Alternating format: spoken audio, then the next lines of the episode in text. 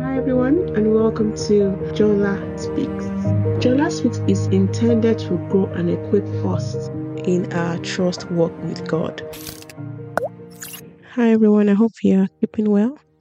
Today is a wonderful day. It is indeed the day the Lord has made, and we will rejoice and be glad, gladdened by it. Today I want to speak about it has already been preordained. You know, we've given so many examples on Jola Speaks on how God is so He's so clear, He's so specific, you know, He's so deliberate about everything. And today we will be looking at Jacob. Jacob's last, you know, ordinances or words to his sons from the first son to the last born Benjamin. And also tying it to what is happening in the lives of Saul and David. Now, we've discussed this before to an extent, but I want to open it up more and also use David as an example. So, what I'm going to do is I'm going to read Genesis. So, Genesis 49, verses 8 to verses 12, and then I will now read 1 Samuel 18, verses 14. So let me quickly read. I read the NIV version. Please join me in reading. I pray the Holy Spirit gives me the utterance, helps me to speak as He has ordained me to speak, and also open the hearts and the minds of everyone listening today to learn His message from this in Jesus' name. Amen. So, Genesis 49, verses 8. Judah, your brothers will praise you. Now, this is Jacob giving his his sons his last oracles before he passed. Now, um, I won't start from Reuben. Reuben was the firstborn, but Reuben was caused Simeon and Levi as well. So I'll go straight to Judah. And I read, Judah, your brothers will praise you. Your hand will be on the neck of your enemies. Your father's sons will bow down to you. You are a lion's cub, Judah. You return from the prey, my son. Like a lion, he crouches and lies down. Like a lioness, who dares to rouse him? The scepter will not depart from Judah, nor the ruler's staff from between his feet, until he to whom it belongs shall come, and the obedience of the nation shall be his. He will tether his donkey to a vine, his colt to the choicest branches. He will wash his garments in wine his robe in the blood of grapes. His eyes will be darker than wine. His teeth will be whiter than milk. And I stopped there. That's the words that um, Jacob had given to Judah. Now, I will also read um, the words Jacob gave to Benjamin. He says, Benjamin is a ravenous wolf. In the morning, he devours the prey. In the evening, he divides the plunder. Ravenous means hungry. Now, I've discussed this on extent before, but I want to hone in a bit more on this. Now, like we know, Saul was from the tribe of Benjamin, and David was from the tribe of Judah. Now, let's look at um, 1 Samuel 18, verses 14. It says, In everything he did, he had great success because the Lord was with him. And that's referring to David.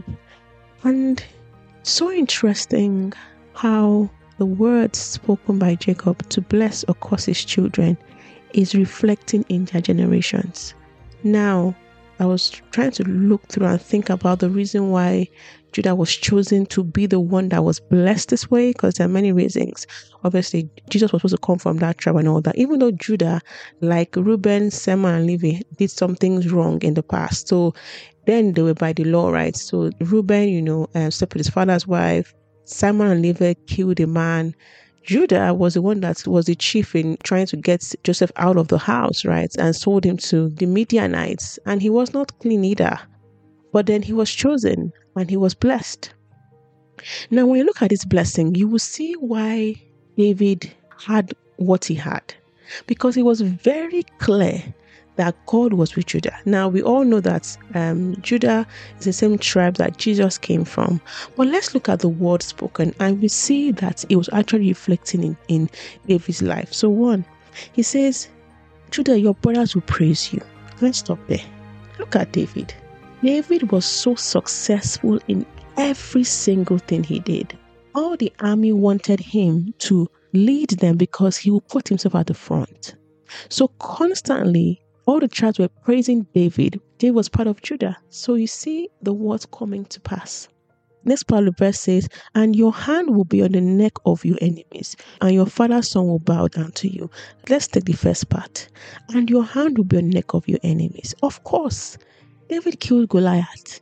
So literally, he went through many battles and won constantly. Because why? It had been declared centuries and years and years before that his hand will be on the neck of the enemies, which means he will win the battles. And next he says, Your father's son will bow down to you. As we read, we see David became king of Israel. The first time he king of Judah and then became king of Israel after seven and a half years. And he shows that people bowed before him. Next, he says, You are a lion's cub, Judah. You return from the prey, my son. Like a lion, he crouches and lies down. Like a lioness who dares rouse him. It's so interesting that these words were spoken about Judah, and Saul was still fighting David. Like, we see how Jacob described Judah now. Here, David was part of the tribe of Judah, and a Benjamite is now fighting this word spoken about Judah because of fear and jealousy and all that. Because it was very clear, evidently, that David was going to win that battle between him and Saul. David was going to be the king of Israel because he said in the next verse that the scepter will not depart from Judah, nor the ruler's staff from between his feet. And so the kingship of Israel was to lie in the hands of Judah. If we remember when Samuel went to anoint David, let me read what the Lord told Samuel. He said in um, 1 Samuel 16, verses 1, the Lord said to Samuel, How long will you mourn for Saul since I have rejected him as king over Israel? Fill your horn with oil and be on your way. I am sending you to Jesse of Bethlehem. I have chosen one of his sons to be king. He was sending him to somebody in the tribe of Judah because that was the clan that was a tribe that God had chosen to lead Israel. And so, yes, Saul was leading Israel at first. The actual leadership lied in Judah. And it was spoken years and centuries and hundreds of years before that. And also, this particular verses 10 also reflects, you know, the coming of Jesus as well. But we can discuss that later when we discuss more in, in terms of Jesus in the tribe of Judah. But if you see every single point about this ordinance, these words were reflected in the life of David. David was winning the battles, no matter where you place him. Even though Saul tried, even demoted him from being his high rank in the army to go and lead a thousand soldiers, he was still successful. Even with just soldiers, he went to fight Philistines, he was still successful. Whatever is because it is written here that your hand will be on the neck of your enemies. I don't know what words that you know God has spoken to you, your family, generation, whatever it is, that you may not be sure or wondering, well, has it come to pass? Is it coming to pass? What's happening with these words? And this encourage you because these words were spoken by Jacob hundreds of years before David came to being. Yet in spite of Israel's disobedience, in spite of the long journey between Egypt and the promise that everything went past, the word still came to pass hundreds and hundreds of years after. Which means the word of God does not fall to the ground. Does not fall to the ground. It will come to pass. It will come to pass. But at the end of the day, it was very clear the scepter had to be in the tribe of Judah it was very clear the rulership of Israel had to be from the tribe of Judah. Yes, Saul started it, but it didn't even last because he's a ravenous wolf in terms of how they describe Benjamites. He was a strong warrior, but if you look at Saul and his um, heart, you can understand why, you know, what happened happened to him. But it was very clear that the scepter would not depart from Judah. So I don't know if Saul realized this. I thought actually maybe this might not be long lasting given what has been said. But it just shows that God is so deliberate and specific. He he knew what he was planning for Israel. It was clear.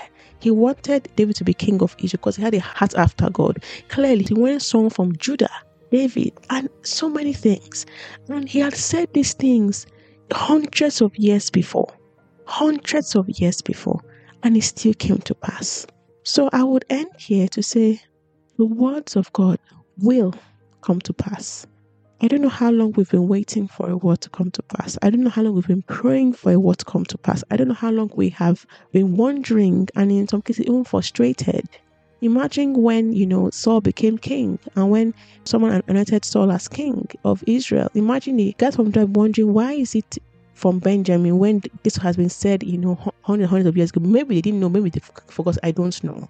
But they will wonder, but in the end, the word of God still came to pass because the scepter was in the hand of Judah. And David was the king that God had chosen to rule Israel. So, this is an encouragement. Whatever words have been spoken, whatever words God has spoken to you and I must, will come to pass. Please remember that no matter how it is, and let it encourage you today no matter what you're going through, no matter what I am going through, the words that He has decreed, He has said, will come to pass. And let's not put a timestamp on it. So, thank you for listening to me today. God bless you. I pray right now that, as I have said and I have declared, that Lord, in your mercy, you remember us and the words that you have spoken to us. We know you remember, it's very evident. But you help us to open our eyes to see and know that indeed those words are coming to pass. I know many of us will feel, you know, that it's delayed, it's taking time. Why is it taking so long? What's happening long? There are many questions. And you know, as human beings, we are not that patient. But Lord, whatever it is, in your mercy, help us. Help us to learn. Help us to to do what it needs to do, to learn whatever it is you need to learn in this time, in this phase, while we wait for the word coming to pass. And so that we are well prepared and ready for the manifestation of that promise that you have promised us in Jesus' name. Thank you, Father, that in all we give you thanks because you alone are worthy. I will return all the glory and honor back to you. In Jesus' mighty name, I pray, amen. Thank you for listening to me today. God bless you. I love you. Bye.